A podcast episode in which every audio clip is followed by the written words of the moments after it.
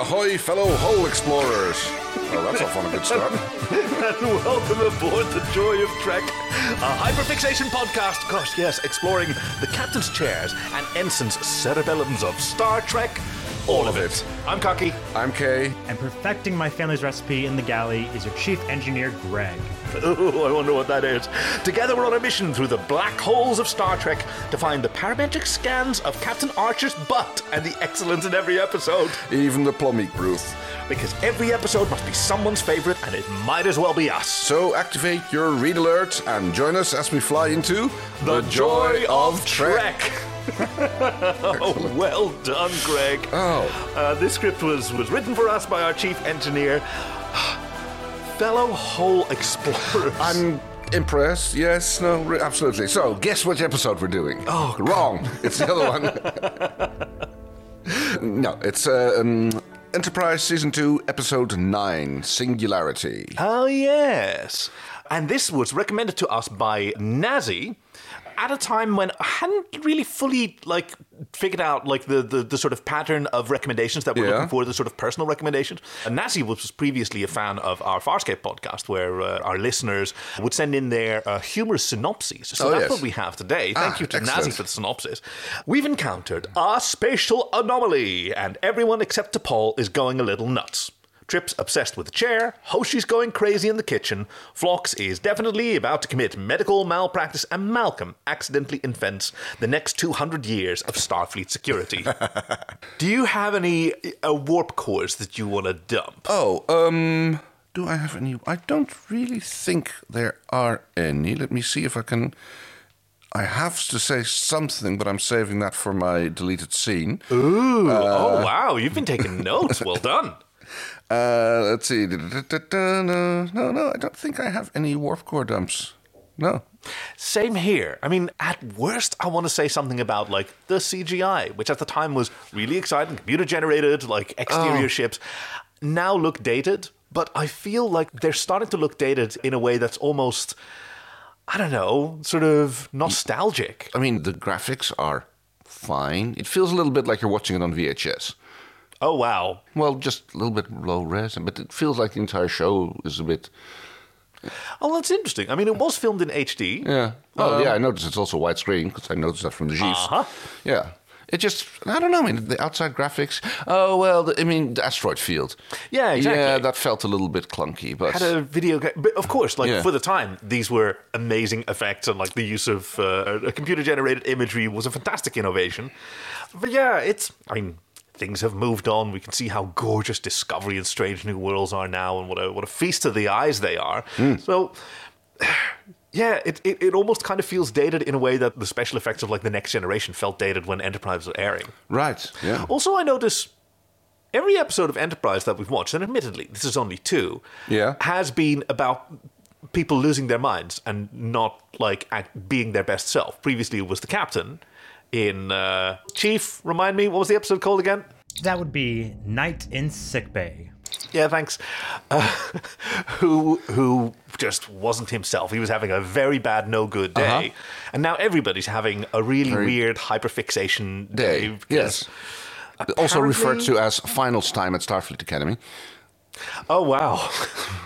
okay, there's some interesting headcanon that we're going to dive into. But shall we get on with the episode? Hit it on. Did you say hit it on? Yes. I like you. it took me a second to realize that, oh, I do that fairly often as well, where I just, I have an emotion that I want to convey, and it's usually very supportive. and then I trust my brain to just say some words, and you just, Well, you was, just I, vamp. I think it just kind of like was a correlation between hit it and, uh, uh, And get it on. get it on, or something like that. I don't know. Um, we're opening with a Appreciate you. gorgeous shot of the uh, trinary system that is uh, featuring in this episode, and the bridge is in tatters. And I think it started amusing because my first note is chair's gone. oh, yes. It's the first thing that jumped out of me. Uh, that Very the good, captain's yeah. chair was missing. and there are people sort of strewn about, Mm-hmm. and we have to Paul monologuing. Science Officer's Log, August 14th, 2152.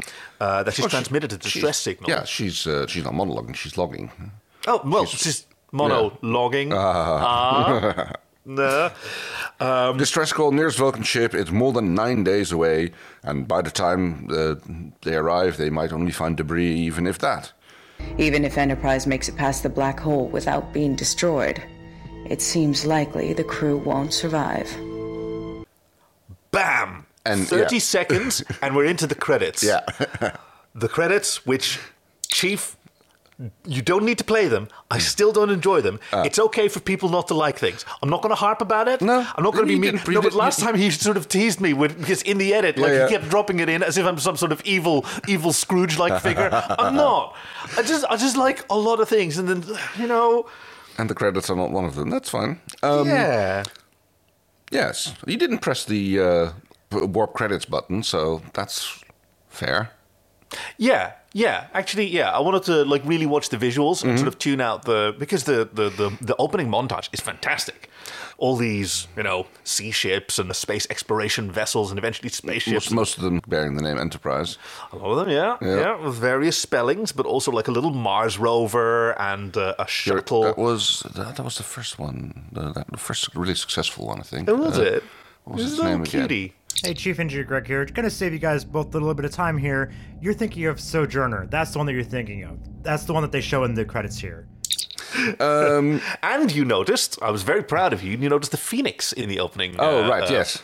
Uh, Zephram Cochrane's first warp capable ship.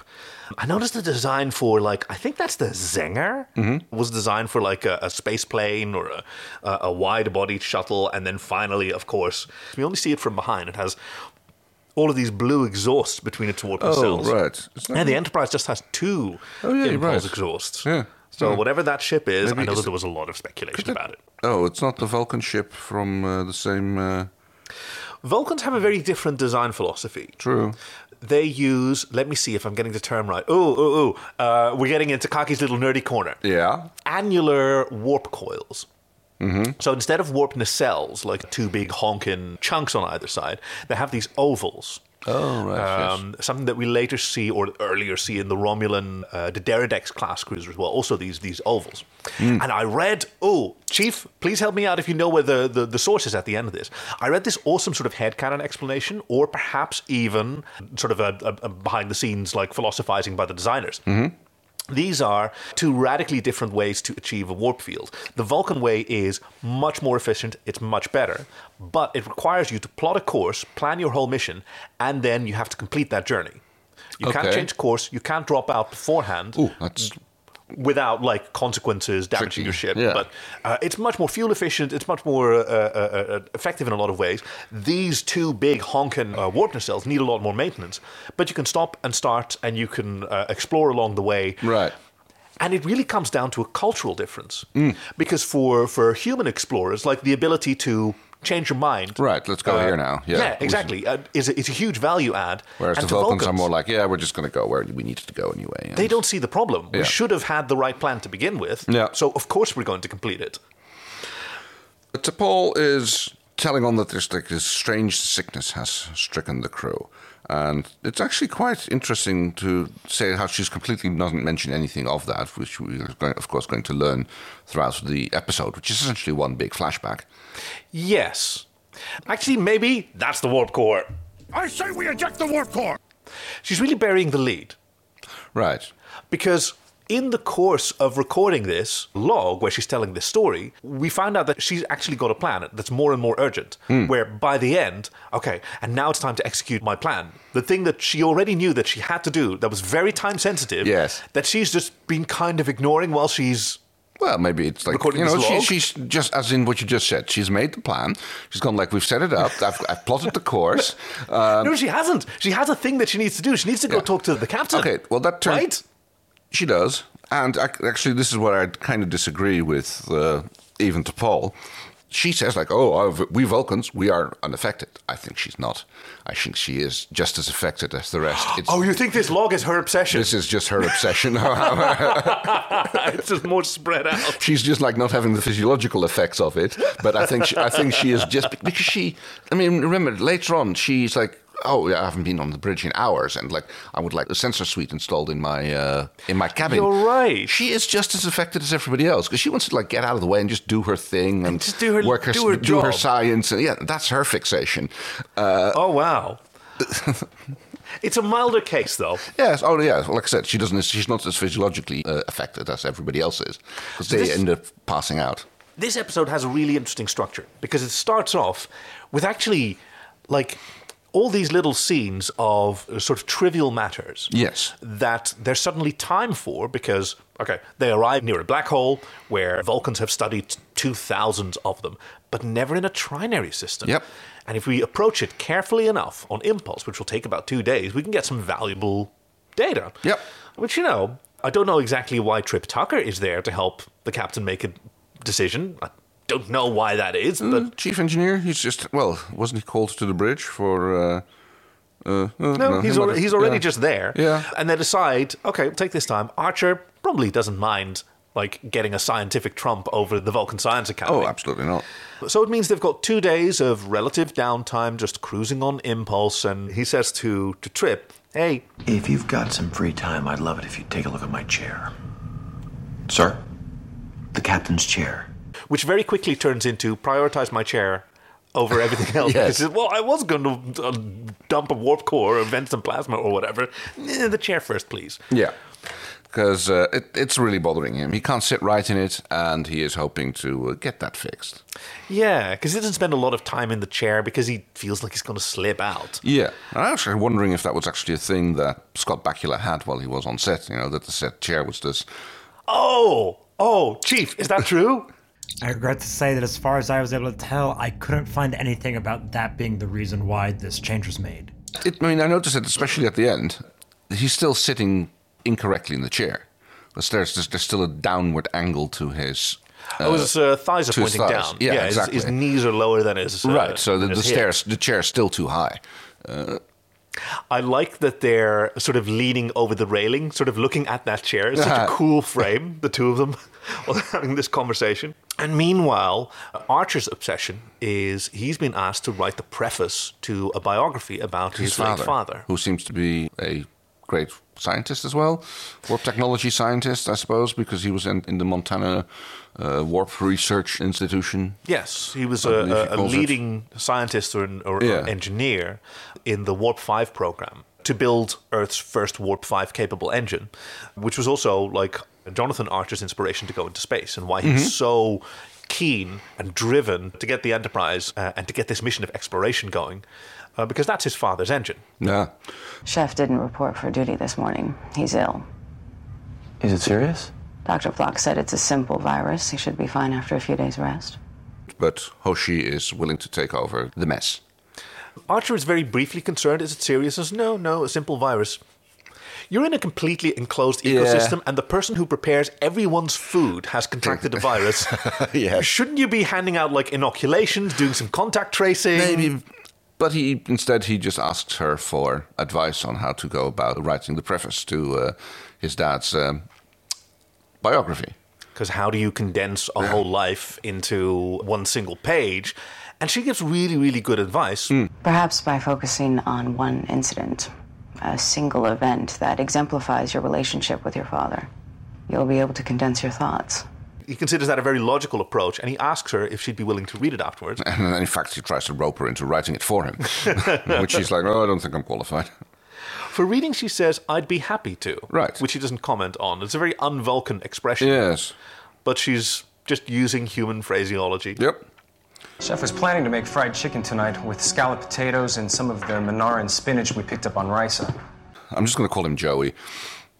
Oh, because he reminded you of Joey from Friends? Yes. He reminded me of the commander of the Makos who shows up uh, later on, but fine. Cadet Joey uh, is there to uh, to assist her, and he says, "Well, uh, if you uh, give me the specifications for what you wanted to produce, then we can uh, get that in the protein sequencers." And goes, "Oh no," because she's going to make her family's odeng recipe. Yep. I don't know what odeng is. Do you know what it is? Um, it's something brothy. Yeah, I have no idea. Chief Engineer Greg here. It's no help to the boys here. However, for those that are wondering, odeng is a Japanese stew that Hoshi's referring to here, but there's also odeng or amuk, which is a South Korean fish cake dish from when Japan colonized the Korean peninsula. That word has stuck around. Oh, yes. Oh, okay. I have a wonderful tweet for you. Yes? There's a screen that they pass that shows the menu Yeah. that they were going to have for the next week. Oh, there. You're right. Yes. Are you interested in this menu? Uh, I already saw that it, it was in the preparation notes. I didn't so- put it in there. How about, hey, how about we read these and how about, Greg, you put on some softcore porn music? what, is it, your- what is your obsession with? He does really good softcore porn music, okay? I just Okay, really like his fair- softcore porn fair music. enough. Fair enough. All right. Because on Thursday, we're having fried chicken, scalloped potatoes, and some of that Menarin spinach, you know, the orange stuff. The chef thinks he can make it edible.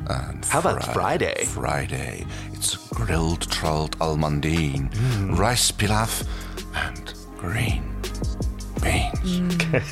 kind of making a mockery out of my, my attempt to like to do some food porn. I thought you'd be into it, but fine. We have a lot more to go on Saturday. We've got filet mignon, grilled curled onions. That sounds actually fucking dope. Green peas this time, and then Carnegie style cheesecake. Oh, this one has a dessert. Sunday does grilled vegetable panini, green olive caviar, and peach cobbler. also can. Olive caviar. Oh, no idea. Maybe little Chief. green olives turned into little caviar like balls? Chief, do you know Yeah. what green olive caviar is? And please use the same tone of voice so the music can continue. Oh, yeah. Green caviar looks like it's one of two things either caviar made with pimento olives or made with sea grapes, a type of seaweed. Uh, oh yeah, on Monday turn. we got Grandma Di Rosa's lasagna, garlic bread, and mixed green salad. And on Tuesday, a three course fondue. Fondue. Uh, uh, bread and green apple and cheese, lamb and beef and soy, red apples and strawberries in chocolate with champagne optional. That's an excessive. te- What a! Yeah. This is a Tuesday. Yeah. this this kitchen is amazing. Oh, I see. Well, now, now I understand. Three course. So you, uh, there, there's Yeah, three- you've got three fondues, Right, three yes. dippings. Oh, and that's like excessive. Anyway. you got you got cheese and soy and chocolate. And on Wednesday we got grilled Vietnamese pork crepe. Oh, that sounds awesome. Steamed Mm, rice and plomeek tea. See, you're getting into it. roast duck with on Thursday raspberry sauce, Yeah. asparagus and ginger, and a twice baked potato. kind of I kind of regret it, but I appreciate you like doubling down on it. Friday we've got a noodle kugel. Do you know what that is? um, I can think of it's like those uh, German uh, potato dumplings uh, type. Those are often called Oh, ku- it's, kugel uh, something or anything. Yes, but with uh, it's a, a a Jewish dish, I believe, and it's got egg noodles and brisket, ooh, and cabbage. Mm. Oh, ooh. cabbage. Uh, on Saturday, grilled Alpine surprise. Oh, no. Oh, French fries and Argelian cold slaw. And on Sunday we've got homestyle barbecue. Bring your own bib. Wow, This kitchen is amazing. it's a chef is certainly a uh, dedicated. I mean, if chef. this was the, the menu on like a submarine, imagine that. I mean, also, yes, is he just like cook? I mean, how many people does Enterprise have? How a many little souls? under hundred. yeah, that's a big menu. You, you don't cook hundred people four meals a day with one person. I think. Well, he seems to have Cadet Joey as, Right. a, as a sous chef, and a lot of that comes out of the replicator. Oh, maybe actually Oh, replic- they don't- they have they have replicators. uh, on- they've got a protein resequencer. right. So maybe actually what we're dealing with is just the same nutrient slurry, except you get a little sort of scent cup that you can hold under your nose, ew, so you can. ew! I say ew. no, you're not into it. No, okay. No, no, no. That's- I forget who it was. I might be quoting some comedian. I might be quoting a friend from college who was oh, they they sort of specialized in meals that involved like melted cheese, yes. such as melted cheese surprise, which is you get something that's just absolutely slathered in melted cheese And you have to figure out what it and is. You bite it and you sort of wonder, yeah, what is it? You have to sort of guess, and then you can win a little prize, which is more cheese. Oh. And the other one was cheese fantasy, when you eat something like an apple or something, and you just imagine it's covered in melted cheese. cheese. Wow. It might in fact be me. It's one of those memories I don't I don't I don't know how to associate it with it. But no, Hoshi has Mm. eliminated all this and she's going to make Odeng from scratch. Odeng. Oh, It sounds the, the name sounds. Oh no, she's Japanese, right? Yes. Was she Korean, Japanese? I don't know. No, she's Japanese. I, Oh, Yeah. I wonder if her full family is Japanese or whether she's, you know, of, uh, of mixed I mean, descent. Odeng. If you say it like that, it sounds a bit like Indonesian. It's, uh, it has an Indonesian. a lot of words end in mm, in, uh, yeah. in, in Indonesian, or I should say, like Javanese. I mean, I, Yeah. I guess the names of those dishes are significantly older than the, the national Indonesian language. Right, yes. Mm. It was created in the 1950s in response to independence and wanting to communicate. But yes, so she just casually delete, delete, delete, all that cool stuff, uh, and leave the spinach to chef when he's better. we're I'm good. going to make a big pan of odang. Yes. Meanwhile, another ensign wanders into sickbay uh, with a headache. Travis Mayweather. And uh, at first, I thought that Flox was also obsessing, uh, uh, having a culinary obsession because he's Oh, he's- tipping he's some just- granules. Yeah, he's just being. uh, He's just, grinding he's with a just doing wooden his pestle. pharmacy work. He's just like, yeah, grinding up powders. He's got his little flasks, and he's, he seems a little bit irritated almost at being Yeah. interrupted. Is there something I can do for you? I've got a little headache. Nothing serious. Or can't you just give me something? And he says very ethically, Yes. It would be improper for me to provide medication without examination first. Mm, Please sit down. And that starts off that particular story. So like, It's the scariest of all of them, Oh. honestly. totally. Like Flox is terrifying. Because he, he starts off with, oh, you know, it, it could be nothing good, it's just muscular tension. On the other hand, Trellian plague starts out with a simple headache.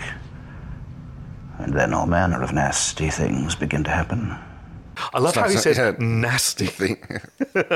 and then he goes like, okay, I guess I will be able to uh, sit here now and. Uh, have you examine me for that a little bit first? Because it's been a few days, but he really wants to get. Like, the instance obsession is to get back to his job, is also. to do his job right. Yeah, Because he- yeah, yeah, I might disappoint the captain. He might demote me to deck swab. I might get court-martialed, executed even. yes, he gets uh, very much uh, nervous about like not being able to go to the bridge. Trip is starting to take the chair apart. He's doing that with his n- pneumatic screwdriver. Yeah, what was this for? I don't Hmm. know what it does. It sounds like a dental drill. Yeah, I mean, it looks like he, he's, he's sitting there with the working at the glowy bit under the captain's chair. Oh yeah. uh, and no idea what he's doing, but he's. I think he's just sitting there, and I think what he's holding is just an air gun. He's just like brushing, but like he's just like blowing air out of the uh, cracks and uh, under the chair. And then we get to the final obsession, which is a new status alert. Because the, Ah, the yes, captain Reed. arrives in the armory, where immediately Reed, he stands up real straight and says, Oh, I would have come to you, sir. Because he's uptight like that. He's very, very deferential to his, uh, his Mm-hmm. Captain, yes. I've been reviewing our encounters with hostile species. The crew's response has been admirable, but I feel we can do better, sir. And what he wants is like some to propose is some kind of ready state that's that's already known. So instead of having to issue independent orders, you know, secure the reactor, charge the phasers, yeah, polarize the polarized hull deck plate. plating, yeah. There's just one alert condition. That will do bring us everything to this uh, reference point. Yes. See, I thought that was just normal. I mean, I, I grew up with Star Trek, where red alert was, Right. which we're obviously talking about, right? Uh, Yes. It's such a normal thing. I thought that there was like maritime precedent to this. I think so. I mean, that's what you. That's the, at least the impression you gave. Well, well, I mean, there is because Something a bit more comprehensive than battle stations.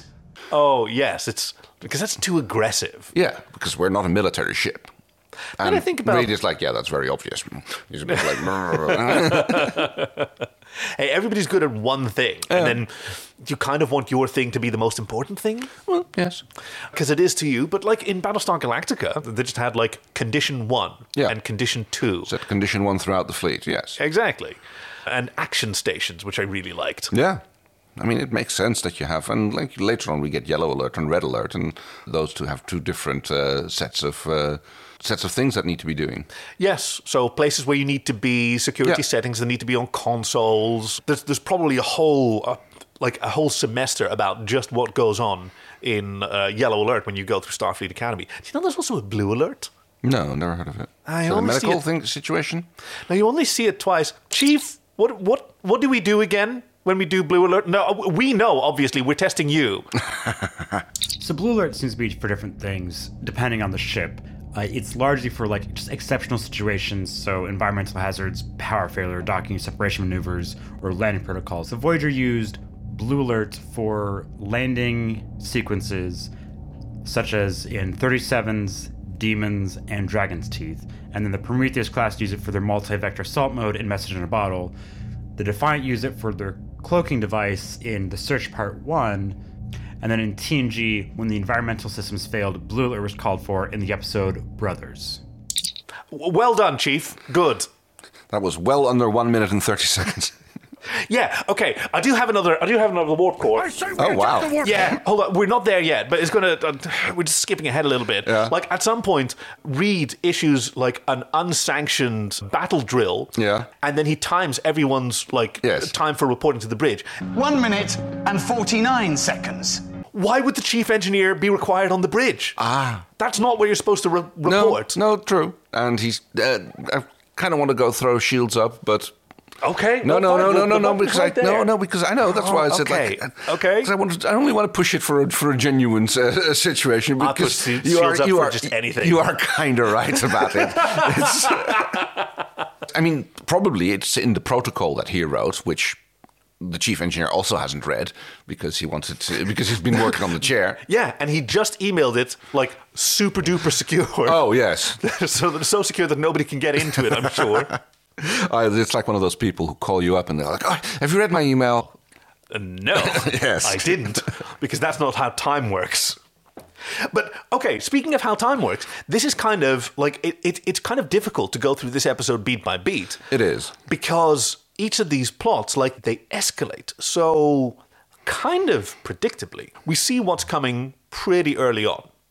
Because while I talked about how exciting it was to get to see some, you know, almost lower decks kind of day in the life stuff, we already see their like hyperfixation and their uh, Yes. annoyance with one another starting. And well, obviously that's what's going to keep happening, especially if there's mysterious radiation. Yes. So uh, at certain point, there's like a min- first mention of the symptoms, and I go like, okay, what I've got written down is some symptoms are everybody becomes even more of an overachiever, yeah.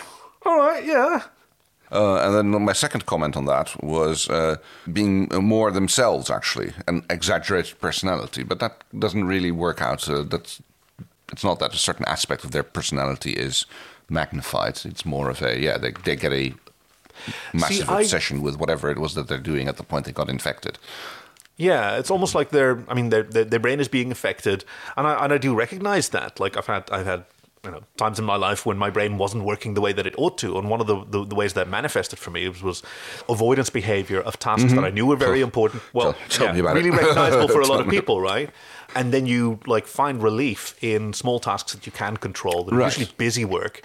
But that you can completely fill your mind with, so that there's no room Yeah. to think about the things that are and actually then important. and then you've been busy and like you can, but I've been productive. Yet yes, but that thing that you were doing is still looming Yeah. there overhead, and that hasn't been solved. And that yes, tell me about it. That's like my, wonder my if- number one issue that I'm having right now in my life. it's you know very recognizable and unfortunately like there are methods to deal with that I- in fact a, a a lot of people seem to be asking for help which is normally a very good solution Right. for, for these hyperfixations because like the buddy system working together with someone is like it unlocks a lot of this emotional stress so archer asking for help from T'Pol and encouraging reed to like run this proposal of yours by the other senior of- yes. officers get some feedback then we'll talk again that's excellent Yes, which he, that's actually what he's doing because in the mess hall he's sitting there talking to uh, Trip. Why don't you just call it security protocol? Well, it's not very dynamic. Do you think the cup holder's too much? dynamic is such a. That's what people with not a lot of experience in, or you know, artistic sense or whatever, call Yes. whatever they can't really describe, and it's fine. It's Yeah. fine. It's the captain's chair. It's just as important as your read alert. Read alert. That's not bad. This has led, in Reed's case, to com- kind of ignore his dinner, to which Hoshi gets takes a bit of uh, well, offense is not really the word, but she- that's where her obsession starts. He's perfectly reasonable. Like this Yeah. is just someone who just you know he's not really hungry at the moment, is what he focusing says. on my work. Uh, and she says, "I'll get you a fresh bowl." yeah. No, oh no, hold no, on, no, no, don't- no. Is anything wrong with it? No, it was lovely. Well, and then he just kind of to blow her off or just to give her something. It's like I thought it was a little bit too salty. She's like too salty. It's like tastes fine to me. Uh, And she's so decisive. She takes a sip Yeah. with his spoon from Yeah. his bowl, which is you know Yeah. this is a great way to spread those viruses, everyone. Yeah. But no, it tastes fine. She says decisively, and he goes, "Well, it must just be me then. Everybody else seems to be enjoying it." Yeah. which is a perfectly normal conversation. But yet, that of course, doesn't no, stop that doesn't her fly from- when you're when you're having an uh, overfixation on something. Then you go like something is- must be wrong because not everybody likes it, which is also a you know you can't please you can't please anybody everybody. Uh, No, that's also a fine. good uh, also a good thing to remember is like wh- why would you like to try to please people you don't like? You know, it's, well, hold on. You're supposed to like your fellow crew. No, true, That's but- not the same thing. But that's why. Oh, I was about to say that's why you have like salt and pepper on tables. right. I didn't see any of that when I went to Rome a while back. Oh, Okay. It's like apparently it's just really not. You you get what you get. Yeah. Uh, yeah, I didn't. I didn't see a single like salt shaker on a Huh. on any on any Interesting. restaurants. Yeah. And in other places, like they've got olive oil there, so you can add for uh, Right. uh, to Yeah. taste.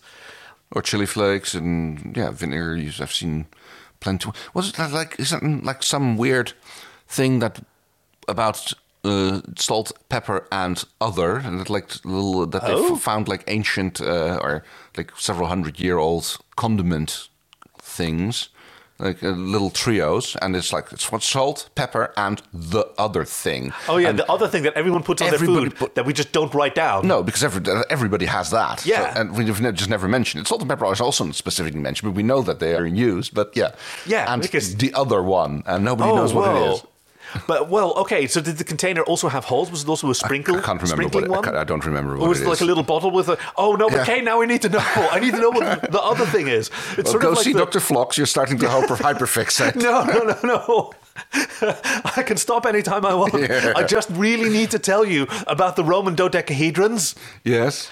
These sort of bronze dodecahedron things with Ah. yes. holes in them Yeah. and little nubbly bits Yes. sticking out that are found well, over many parts of the Roman Empire. Usually in the more northerly, colder regions. in various forms, and sometimes people had multiple ones in multiple sizes, and nobody knows what they were for. Until. No, that's not true. Yeah. There was a lady who said Yes. that, oh, it's actually great for like storing yarn. It's not that great, and that's not what they were for. No. And also, nobody was doing anything with yarn back then because they hadn't invented knitting yet. Well, that's the thing. It's it's more of a. I recently saw someone uh, who went like, actually, these are perfect for crocheting fingers for gloves, and they demonstrated that it like that, that there's a crocheting technique Oh, okay. which uh, you can use those nubbly things, and you can that's why you have the different sizes holes on them because you want different sizes. Oh, I think I saw that as well, and I think they're also crocheting way too modern. Oh. Romans were crocheting. Okay, I've no idea how. I mean, yeah, I don't know when was knitting involved invented. Uh, 13th century, thereabouts. Okay, I'm sure crocheting is older than that. Why? Well, it's a really easy w- way to like get yarn to stick to, to like to make some- make make fat things out of. Uh, But so out is of yarn. knitting. Yeah, true. But Why, it's more it's- it's simpler than knitting, crocheting. Okay, but if you're doing crocheting, you can do knitting pretty soon. Yes, maybe. Yeah, don't know. Are we passing through a, a, I think- a I black hole think- I trinary think so, system right yeah. now? Is this what it's like? Yes. Maybe that's the thing. Maybe it's not a, a trinary system that they're passing through. Maybe they're all just podcasting. I mean, then we work on that. But um, Flox is on a witch doctor hunt yes, because he hasn't been able to find anything over the entire night that he's been studying Ensign Mayweather. who still wants to get back to the bridge? But your scans didn't show anything. That's what concerns me. Whatever's afflicting you may be laying dormant. I'm going to run a full biomolecular scan to see if we can find where it's hiding. Time for a microsection of your brain. Yes. Oh, that sounds fantastic. First, he puts him in the imaging chamber.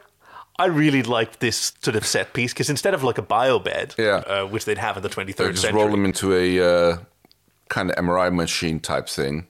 I think they Yeah. reused that same set for the photon torpedo launch tubes. Well, this one's built into into I, sick I bay. know. I think- I'll bet you that the other end of that set, the back of that set, is the. Oh, oh, that's interesting. That might be the case. When I was about eight years old, my father took me on a tour of the Warp 5 facility outside of Bozeman, Montana.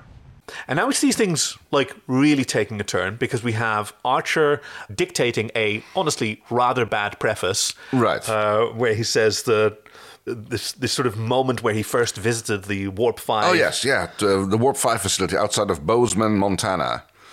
I wonder if like headcanon type, like we can uh, connect Archer to the Duttons. To the what? Mm, There's a series called Yellowstone with Kevin Costner as the paterfamilias. Oh, Uh, yes. and this uh, is your hyperfixation these last few few It's months. this show we've been I've been watching with my other with the other half. We- we- It's come up a lot on this show that is not about that. You know, but I it's, haven't but it seen. takes but it takes place close to Bozeman, Montana. It's Oh, cool. Um, It's uh, around the Yellowstone area. So, but yes, scientists with names like Tasaki and Cochrane. And he And says, it's like, I don't these know. lines are so bad. In a way, creating a stable warp field mirrored the flux of em- emotions my father felt when he embarked on, and he can hear himself say it. Like the fl- no, hold Yes. on, this is this is so this is like a one man stage show. Oh hey, didn't see you there. Yes. Uh Oh, where I grew up, there sure was a bunch of characters. Well, the other thing he doesn't see is Portos, who is like coming for some attention or food, actually. Computer pause. I'll feed you in a minute. and then he barks at Porthos, "Hey, quiet!" And poor little Porthos He goes runs over, goes over for a little sulk on his bed. Yeah, oh, didn't mean to be a bad boy. I Yeah. wonder if this is Breezy again, one of the two dogs who plays uh, Porthos, because she did a very good job. She did a very good sulk there. And you can see Archer sort of struggling with it, but he can't. I, I I thought this was really interesting because we see it a few more times, particularly on Archer, Yeah. where he sort of realizes what he's done, but he can't hold on to that thought. for long enough to uh, Right. keep going with it. And he slides back into the other one. Yep. And what a torment that must be. To Paul, meanwhile, summons or asks Trip to come over to help her with the sensor readings, and he's like, I'm working on the chair. I get it. You're paying me back. Making me jump through hoops because I was making too much noise. uh, which he says, "Hey, you can go back to the bridge. I've, I've taken the chair out. We're down in engineering." He says, "No, no, I prefer to work here." See, and this is what I'm thinking that like she's starting you're to right, get yeah. affected as well. Like she's, she's like she's got the whole Falcons like oh we're above that sort of thing going on because like you know the Falcons for all their talents and uh, skills they have a few flaws as well. Oh yeah, yeah. But also like just some cultural practices, like they just. I won't even say dishonest, but uh, they have a certain way of presenting themselves that Yeah. not necessarily consistent with how they're perceived. But the, the same is true for you know humans. They like to present themselves in Star Trek as Hmm. Yes. oh we're we're above that. We've we've outgrown these needs. Ah, that's that's far from universally true. Yeah. Trip accuses her of trying to doing it only to get herself uh, immortalized in the uh, Vulcan database, Yeah, which is a that's- bit low, bit bit of a low blow, but Yeah, even for the sort of flirty arguing that they've been doing for a while, because you know he's a good old country engineer and he Yes, uh, and- doesn't like all these newfangled and foreign most, ideas. And the most important thing on the ship is the crew, and He makes life and death decisions every day, and the last thing he needs to be thinking in a critical situation is, gee, I wish this chair wasn't such a pain in the ass. therefore the chair must be worked on. yep, and she's left alone with a piece of equipment that she needed, but no way to install it. Yeah. Um, Now Flox, after having done the scan, went like, well, still can't find anything, so I'm just going to have to go in and do it manually. Yeah, he did find some elevated hormonal levels Mm-hmm. Yes, uh, that he's serotonin. concerned about, which is actually like happening. And unfortunately, he doesn't scan himself to see the same uh, same thing happening to him Yeah. because this is the effect that the, the the radiation from this black hole or whatever is having. But Travis over obsesses. Unless you're ready to tie me to a bio bed, I'm going back to my helm. Okay, well, I'll just give you something for your headache then. And He he's does like, that thing over his shoulder. Well, at least let me give you an analgesic. yes. yeah, well, that's what I wanted in the first place. And well, he gets an analgesic, or an, Oh no, we learned that from Chief Greg. oh right, yes, it's not an analgesic, it's, It's a- an anesthetic. Uh, Anesthetic, yes. Are you proud of us, Chief? I was going to make some comment about how can we be proud of you when you made me do s- softcore porn music in this, and then I remembered, oh right, but I'm the one that added moans after like every item you read. So yeah, I'm proud of you. Yay. See, we listen. Also, I Um, noticed back that like to the episodes when they air. Okay, okay. One more thing. It's like because like the ensign like says like, "What are you going to do? You're going to have to strap me to a bio bed if you if uh, to keep me here." And after Flox knocks him out, that's exactly what he does. Except he doesn't even Yeah. pull him on straight. He kind of like still has his legs hanging over the back end, and Flox just starts like strapping him up. Yes. Yeah, I think that's fair. I think that's a, a sort of a fair vent of some, some more. Because, like, an examination And a table little, is a. little, maybe a little plasma breach, not a, vor- not a full vent. it's a workbench essentially right you, you you you need to have your subject situated correctly there's a proper position also especially if you want to do brain stuff you want to be able to access the brain and not have to walk around the, uh, Yes. the end of the table reed has various suggestions for noises that we could all enjoy Uh, horrible screeching siren sound. which one do you which one does you make you feel sort of more action ready is it this one or this one Which one gets your anxiety levels up the most? Ah. I mean, it is valid. You do want to sort of focus test these these Oh, things. totally. Like, although I wonder what the sort of qualifications would be because I'm thinking, for example, like sirens on first response vehicles, Mhm. which are designed to be easily localized uh, Well, in that's the thing space that- behind you. That's the things that's starting to happen. Yeah, it's basically the n- standard notes of a siren are easy to hear, yeah, but very hard to to pinpoint. Uh, and they found out that like adding a lot of white noise to them makes them far more directional for uh, Yes. for, for humans. That's why they sometimes you, the, the sirens they go dee doo dee doo and on dee doo dee doo etc. an innovation from I think about 20 years ago. And y- because yes, the scenario is when you're driving a car, you need to know whether this emergency response vehicle is coming from the left or the right, so Yeah. you can make space for them. So I wonder what the sort of requirements are of this noise. I mean, ooh, here's an interesting one. It's being played over multiple parts of the ship. Yeah. So there is going to be some sort of acoustic drift, right? Speakers that are farther away. You, you already see this as concerts, yeah. which are tuned very carefully. The speakers are out of sync in order to uh, make sure that the sound sounds Right. simultaneous just about everywhere. We can never get it perfect. No. So I noticed in the first one, like it had a sort of repeating element inside that sort of sounds echoing. So that might be I don't, less think you, I effective. don't think you really need that in a ship like this because like it's, it's all bulkheads and everything, and like you're only going to be l- hearing the alarm in the room that you're in, and you don't need any requirements to know where it's coming from because it's just a general of alarm. course. Yeah, Yeah. So But you don't want to mistake it for something else. oh no, but I don't think that's very easy to do. No, certainly not the ones that he's I mean, chosen. th- they're, yes. they're very distinct. Oh, they certainly toned it down by the time that uh, the next generation rolled around. Well, not enough for Captain Picard, who, just like Archer, says, Shut off that damn noise! The very first time Red Alert happens in Star Trek The Next Generation, Encounter at Farpoint, yes. according to the preparation that the Chief has provided for us. I wonder, like, okay, but once he has one alarm, okay, so now we have alert readiness. Well, we probably want to have, like, other conditions as well. For special situations, yes. Yeah, exactly. So let me go. Let me go work on that. Yeah. Anson, if we don't serve something soon, we're gonna have a riot on our hands. Is this too salty? Uh, and she wants to get it just right. It's like, no, it's, And it's she fine. just kicks him out. Get some of them. Oh, some of the Cretacean spice. Uh, Cretaceans. That's the one that they visited in the last episode that we Oh. uh, that we looked. The night in the night in sick bay. Carrots. yeah, she demands carrots.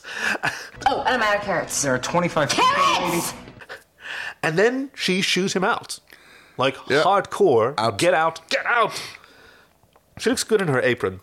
There's a pointless little thing. that- Well, not pointless, but it like it, it sets the s- more of the scene between Reed and T'Pol about the security uh, clearances. Like, yes, I issue security codes to all of the. Uh, uh, senior staff, so we all now have secret passphrases and handshakes, and we Uh-huh. have to uh, so we can identify themselves and to see if there is not an interloper here who is impersonating one of the staff.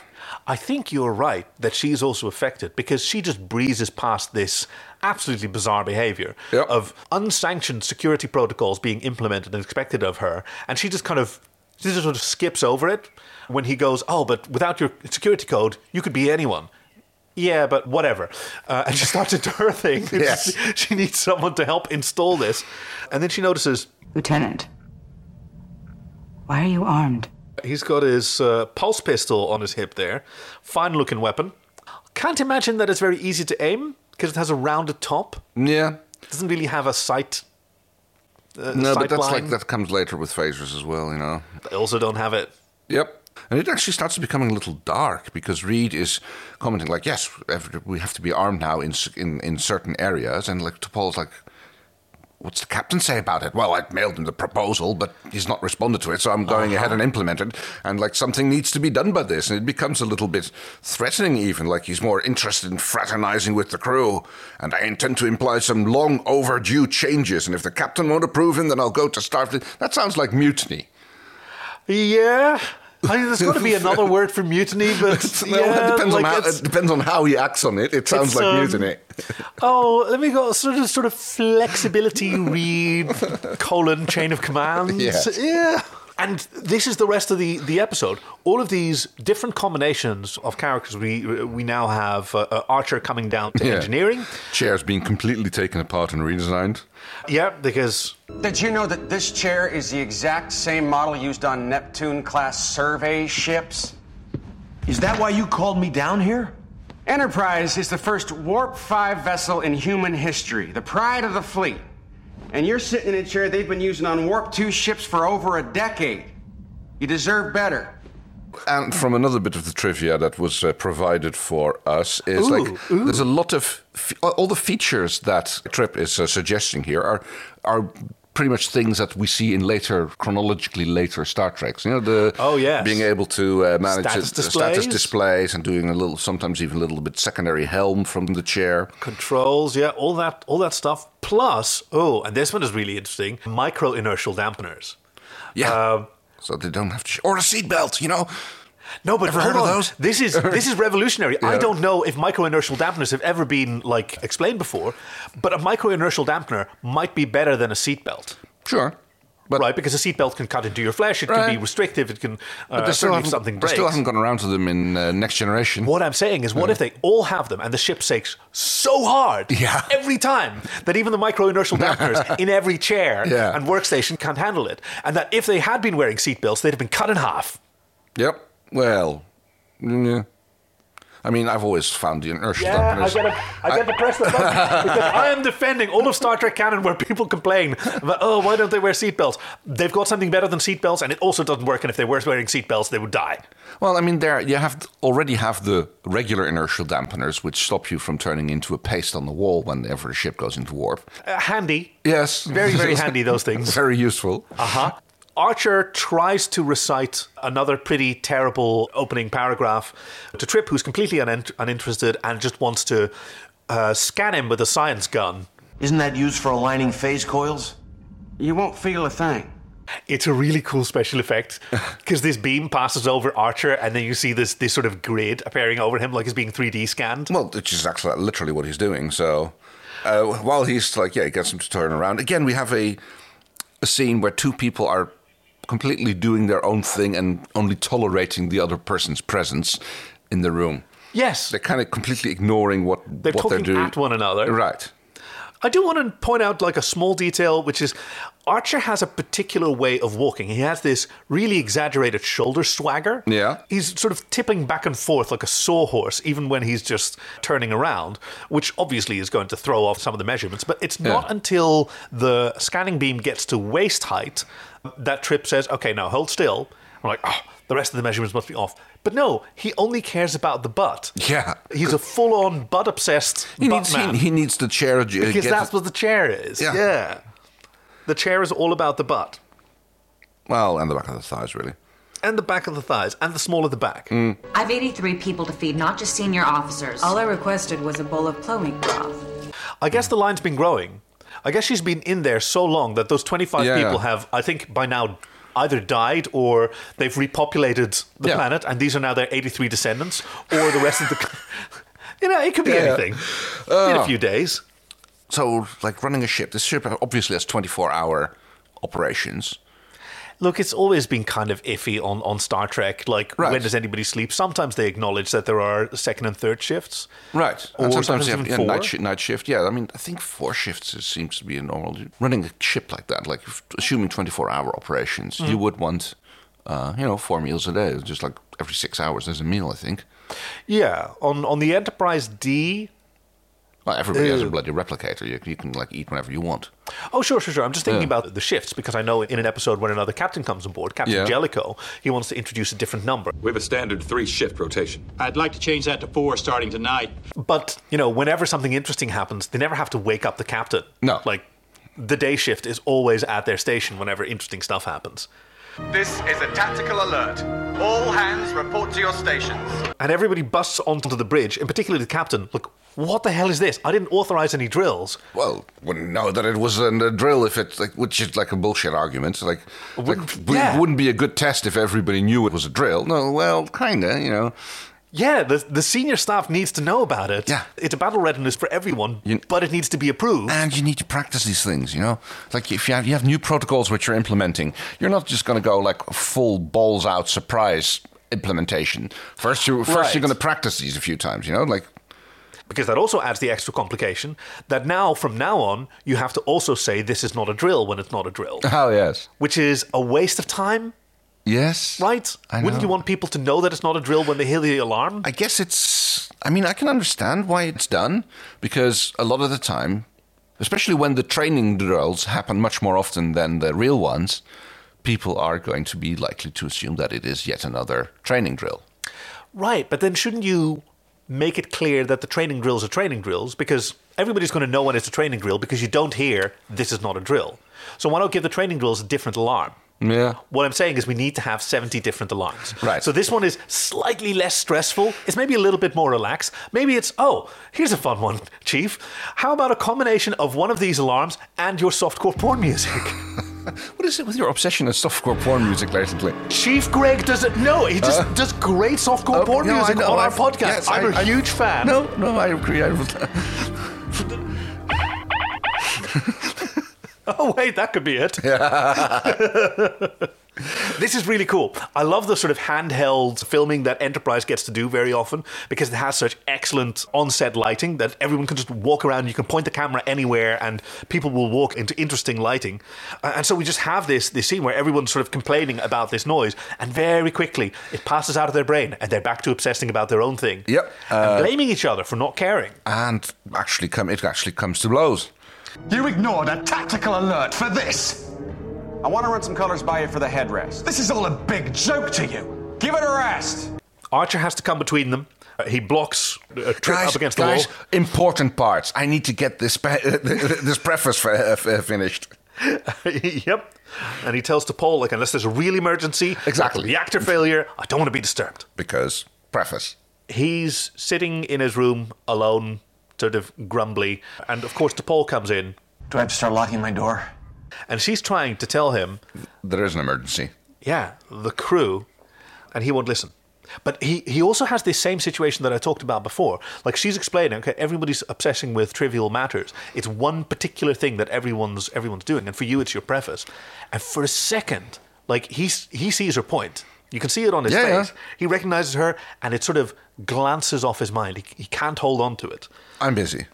Go away. He kicks her out. Brilliant. Crew's in danger, and he goes like, "Well, yeah, now you're out. Stay out. Otherwise, I will have you kicked off the ship. Yep. I'll call a call the nearest Vulcan ship, and they can come take you away." So to Paul, uh, she does the right thing. Like first, she goes to the captain. The captain is not fit to lead the ship, so we go to the medical officer, who's the only person on board. Uh, uh, uh, well, Mm, I'm pretty sure that like as a first officer, she'd be able to do it. Yes. but the much more rational path, I guess. Would be to get yeah to get the doctor to confirm at least. Yeah, because this is not so much about like he's he's unfit or he's making bad decisions. Like he's ill. Yeah, Flock is delighted that T'Pol has come to help him perform the surgery. Oh, you're just in time, Sub Commander. There's a surgical gown in the compartment by the microscope. this is a rare opportunity to explore the human brain. Ah, yes. Grab the head clamp and the skull cracker. There's a there's an extra I'm going to re- uh, extracting the first 12 millimeters of his per- uh, parietal lobe, Pari- parietal lobe. Sorry. parietal lobe. I Pariet- think it's pronounced. Parietal. Uh, yes. I'm intrigued by how does Phlox put on his gown when the buttons are up the back? Ah, very cleverly.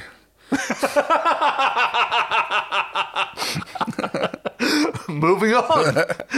Maybe he's fl- just quite flexible. I can like pretty much reach every part of my back uh, uh, with my hands. Could you tie buttons? Well, that would be di- more difficult. Even if they're push Maybe buttons, magnetic all the snaps? way, all the way from the bum to the, the, the top Magnetic of the snaps. neck. Magnetic snaps. But okay. uh, yes, uh, she, she, he's like about to cut into him, and she's like st- stays his hand, and he's like gives this really threatening. Please remove your hand. I won't ask you again. he says while holding a scalpel. Yes. sure. All right. I'll go and neck pinches him out. Yay! And then just sort of looks away. Yeah, wanders off. But she sees what, what he had on his uh, overhead scanning screen. She sees the uh, elevated hormonal levels. And she's back to her mi- microblogging. Ironically, Dr. Flox's obsession with Ensign Mayweather's headache has provided some useful data. His cerebral scans have helped me determine that the radiation coming from the trinary system is causing Oh, she's wandering through the ship and finding everyone unconscious, which Hmm. at first I thought, has she just been neck pinching everyone? yes, that's what I thought. Like trying to make her way to the. maybe that's your deleted scene. it kind of was. I'm getting a little preview of it. She walks into the kitchen, finds Hoshi slumped and a, and a pan boiling over, which she does not turn off. No. Hey, that's that's a bad thing to do. you know? Yes. Like, it's cool that you've got automated fire suppression systems, but don't rely on them. Turn a cooking pan off when it's unattended. Uh, and she starts like okay, she starts to realize that it is the radiation from the black hole which is doing this, and also realizing that she can't uh, turn the ship around because it'll take two more days of radiation. Yep, because the field is asymmetrical, it's being projected in the direction that they that came from. But yeah, if she can thread the needle and get the ship in between this incredibly tumultuous gravitational system, There's a direction in which the radiation is not being flung. But she can't fly that alone. She needs to study the environment in order to be able to set a course, and somebody has to pilot the ship. And it can't be Travis because he's been anesthetized. yes. and so she goes back to uh, To Archer. Yep. Who's very groggy on the side of unconsciousness, and like, did you figure out what she was going to do? Because she's she's just grabbing him and Wondering plunging him over. into the Uh, shower. Well, I mean, I think we should, we've probably seen the shower design bef- at first, but uh, when she was like manhandling him around into the shower cabin, it reminded me of like we have in Amsterdam. There are public toilet facilities. Ah, yes, the curl. Yes, or a pea curl if you want to uh, uh, call it, which is yeah, basically a kind of like s- spirally shaped piece of sheet stamped sheet metal uh, are sitting on legs. Uh, and you can just kind of kind of walk in there and like pee, and then Yeah, for those of us who are, are equipped to be standing up, Yes. as uh, as people in Amsterdam have been doing for a thousand years, right. Also Uh, used for illicit encounters. Is it? It's It it's used to awful be. cramped. It is. and you can still count the There were number two of pe- legs. Yes, well, but it was still apparently in use. Like there's a All right. Well, uh, there's a time and a place. Yeah. And apparently, this is now Late the at time night? and the place. Yeah. I guess. But it's no, no. She's just she puts him in the shower, turns it on. I see what you mean because it it does have the. I don't know. It's almost like a croissant wrap because Right. the, the, the sheet does sort of decrease in length Yes. as it widens, sort of increasing in privacy as you get toward the center of It's- this It, maze. it, it, it is very suitable for for having for a pee keeping- in public, Right, and but being also I was discreet going to about say it. for like having a uh, a- a shower cubicle where you can get a, still get a long range shot into. With a, le- a long range shot into what are you talking about? for a camera crew, so it's like it's it's perfect for like filming someone in the shower. Oh yes, that's right. I was Yeah. approaching the shower da- design not from its functionality as a shower, but from the requirements that it being a, a movie set uh, come with. I understand that now. I also know that you are a marksman and a teacher Oh. in marksmanship, so a long range shot into a shower cubicle, my mind goes to in different places. Okay, so I'm very glad to hear it. But yes, she just sort of muscles him into the shower and props him up and then goes outside, which is where the temperature controls are. Yeah. Apparently. And she blasts him with cold water and she hands him a thermos that she brought from his own desk. Yes. With apparently terrible coffee. Yeah, it's tea. that's right. It's tea. Just to, just to shake him out of it. And she's she's got her hand pressed up to the glass, almost like Again, we have another reminiscing of the scene between uh, Spock, Spock and, and Leonard Kirk. Kirk, Yes, I With the noticed that. needs of the many. I was thinking that as well. That was exactly the yeah. I, I, Right? I, am convinced that that's what they were going for. And I think it's really valid because you can see Archer sort of struggling through, like, yeah, it- nobody loves being doused in, in cold water. Yeah. But it is helping him think a little straighter. I mean, probably if Phlox was uh, corpus mentis, he'd be able to prescribe something very sensible, but. Yes. She's doing the right thing and not just randomly guessing some sort of medication. Mm, no, or especially stimulant. especially in Flox's uh, laboratory, I would not uh, take that risk. Um, she she's tells trying him to get him yeah, ready. It'll take 17 minutes to get this done. Uh, that's all I need. Travis. He's been sedated. I'm in no condition to fly a starship. we have no other choice. and he pulls it together, just like he did in A Night in Sickbay. Uh, Even at his worst, Archer pulls it together, straps himself into the seat, and starts flying. I feel like I'm in flight school again. You're doing well. Because he's getting his bearings wrong and his uh, yeah his, his readbacks to uh, to Paul are incorrect, and then he's like kind of just drifting off anyway. I really like that. Yeah. Because she, you know, it starts off with we're too far to port. Hey, you said 2.4. No, I said 12.4. my, my bad. mistake. Yeah. And he gets it right. And he, and he focuses on it. And you can see how, how difficult it is for him. Like he's really struggling to hold on. And she says, You're doing great. until he doesn't because he goes way off course and there's this massive rock out, outside the front screen and like We need phase cannons. They take too long to charge. Wait, hold on. The phaser banks are charged. Yeah, because burp, burp. Yep. Yellow because alert. Reed had already set red alert to be triggered by a, a significant impact on the hull. Right. Like they've had, so it has already been charged and came online. And Now they can blast it apart. I talked about how uh, you know dated the, the, the graphics look. I don't care. It's so cool, especially this this handheld shot of like the, the view screen where you're looking outside. It almost looks like you know modern view screens Mm. on uh, on modern Star Trek are also windows and magnifiers, uh, so you get a real sense of space and place. I need to hold on. We need a, we need another six minutes. Okay, I'm good for six. He s- he says. Not entirely, but Uh. How much longer? Less than 10 seconds. finally nothing more on sensors. And people start waking up. Yep. Trip, who was on the bridge for whatever reason. Uh, he was probably just like where doing some wiring for the chair. Oh yeah. Oh maybe maybe Yeah. yeah. Oh, Uh, I, I love his first comments. Like, did we get some nice pictures of the black hole? yeah, because that's where he started with. Yeah. Like everybody's mind is functioning again, and you can have more than one thought. Doctor Flox's sickbay is is pretty busy. because everybody's coming by to check uh, up, especially from the bumps and bruises they got while uh, falling over. You can see that he's pretty uneasy with what he's done, but he's correctly hyper focusing on treating the crew first. Yes. I appreciate your intervening uh, before I got any further with Mr. Mayweather's procedure.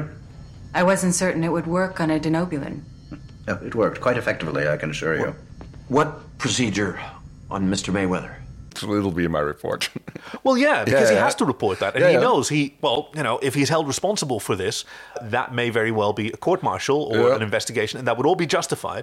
He's going to face that, but first the crew. I really respected that, and oh, I like that Archer calls Reed in Yes. for for a conversation. Uh, and he says, "Okay, you." You implemented all these things without without approval. Yes, I've already removed them. Well, well, I think they're a good idea. Put them back. Yep. Because those weapons came online right when we needed them. But for God's sake, man, change the alarm. and he says, I'll get right on that. And then he hyperfocuses just for normal reasons, right? Just for normal people reasons. As it should. We get the, la- the final scene in where the chair is put back, and Cap- and Archer is like, "Oh, it just looks just the same. Oh, that sits very good. Oh, well, this is nice." Yeah. Trip's so smug about it. No, Yeah. just, just give it a try. Just cross your legs. It's like, wow, it's like a completely different chair. Which apparently is also a uh, a, a reference. Um, oh yeah, Kirk yes, because that's how, Like how, the- how how Kirk always sits in the chair. leaning sideways like a 1950s talk show host. What'd you do? Seems totally different. I lowered it by one centimeter. That's all it sometimes takes. But yes, you're right. It's still too high. Like his heels barely touch the floor. And then one more thing. Archer walks up to the pole with his data pad and, hey, how does this sound? It's like, we go, Yeah. Because it's, Because it's, you know, even though it's not a hyperfixation, it's still it's, on his still one mind. of the Yes. tasks on your mind. Oh, I love this episode. Yeah. I mean, I'm kind of into just only watching Enterprise episodes where everybody acts out of character. Maybe that's going to be our pattern for a while. We'll see how that goes with the uh, with well, the let's see. There's, recommendation. uh, actually, there's one more thing that uh, uh, we have here. That the episode, uh, this episode, had the team of the Star Trek crew being affected by a phenomenon which makes everyone on the ship lose emotional control. Yes. Completely grinding efficiency to a halt. This team has been used several times be- previously, whether treated tragically or comically by the script. Examples include, but are not limited to, The Naked Time, 1966, The Naked Now, 1987, oh, yeah. Sarek, 1990, and Fascination in 1994. So I guess the first two of those were Sorry, the first one is uh, original series, and the other two would be um, Next Generation Fascinations, or is that a DS9 one? That's DS9. That's Right. where uh, Loxana Troy arrives on the ship and starts projecting her emotions onto Oh, everybody else yes. uh, unintentionally. Sarek was a very good one. That's where uh, yeah. uh, Sarek is suffering from Bendai syndrome, yes, and yes, Picard yes. hosts his uh, chaotic mind. And the naked now and the naked time are essentially kind of the same story. A really weird choice for starting the Next Generation's second episode to have the characters acting contrary to their established character, their barely established character. Yeah. But oh well, still interesting. I kind of like this. I, oh, I- yeah, I think it was a fun episode. and I'm really intrigued by what what Oding is. Do you have any deleted scenes I that have- you I- I have- imagine? I have two, in fact. Oh, awesome. Yes, the first one is a deleted scene is where Chef is desperately hiding in sickbay, trying to avoid.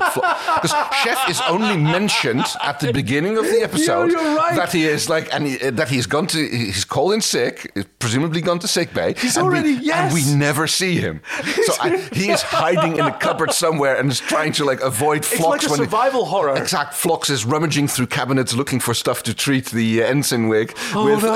and like he's just Oh, like trying poor to chef. crawling away. It's- And Chef is just like this this little person. Oh, you can see there's like a shot of him sitting in the cabinet, and then Flox opening the door, and him him hiding behind the table, Jurassic Park style, while Flox. And the second one is a somewhat long-winded technical scene where T'Pol is sitting there, and the uh, the end conclusion is that she's now solved the three-body problem and trying to plot a course through this trinary system. oh wow, yeah, that would definitely put you in the annals of the Vulcan Science I know, Academy. right? Yeah, well done. Oh, see, actually, no. That that'll be the, uh, the final scene at the end of it, like when there's a li- li- li- little uh, ceremony where, like, she's been, like, she she sends in this application to the Vulcan uh, uh, Science Academy, and Oh, like with, yes. with, with with her proof of the uh, solving the three body problem, and then th- like take that, uh, Malcolm, and she wins the Topobel Prize. Yeah, nice. I think mine is going to be about Ensign Joey. Uh-huh. Because I think he's full of shit. I think that there's really not that many people waiting for, for food out Right. there. But his obsession is he. I mean, he had a choice between either working for his aunt's restaurant as a line cook.